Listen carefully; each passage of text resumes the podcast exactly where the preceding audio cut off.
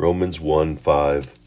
Through him and for his name's sake, we received grace and apostleship to call people from among all the Gentiles to the obedience that comes from faith.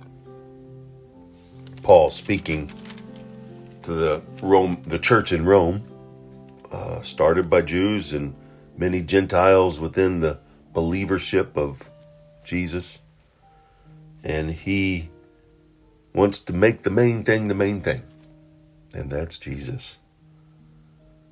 Christians have both a privilege and a responsibility, which includes an opportunity. Paul and the apostles received forgiveness. That was the grace extended as an undeserved privilege. But they also received the responsibility and the opportunity to share the message of God's forgiveness with others.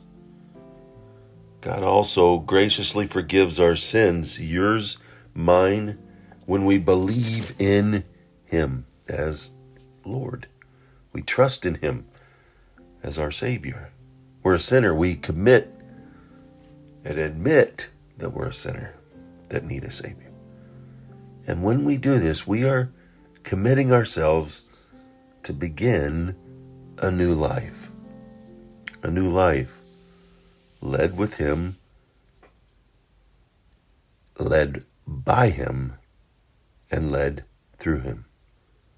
Paul's new life will also involve this God giving responsibility, which we also take on to witness about God's good news to the world as a missionary.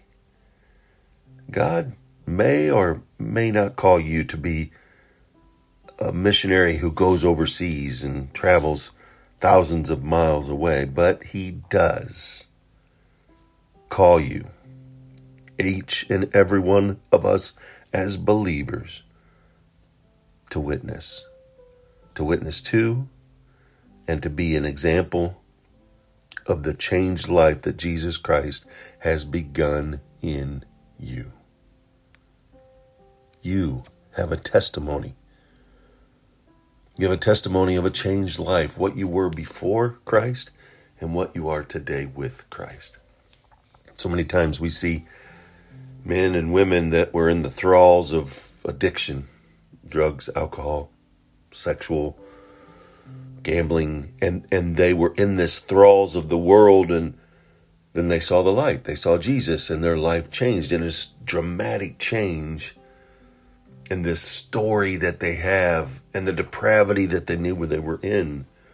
The realization is that each and every one of us have sinned. Each and every one of us were in a depravity of sin and of the world. And it's only because of Christ that we have new life. We all have a story. We need to share that story. We need to share Jesus Christ. Yes, it's a responsibility, but it's a wonderful opportunity to share the greatest gift that you've ever been given, which is the gift of love, the gift of forgiveness, the gift of grace given. Not because you did anything special, it was because you recognized that you were special. And Jesus died for you. Go out and share that with those around you. Live like that. Live out the love that He's given you. And love others as He has loved you. And they will see that love and begin to ask about that love. And their life will be changed, possibly by that love. But that's not for you to decide. You just have the opportunity, along with the responsibility and the beautiful opportunity to share His love. Go out. He did it. Let's do it.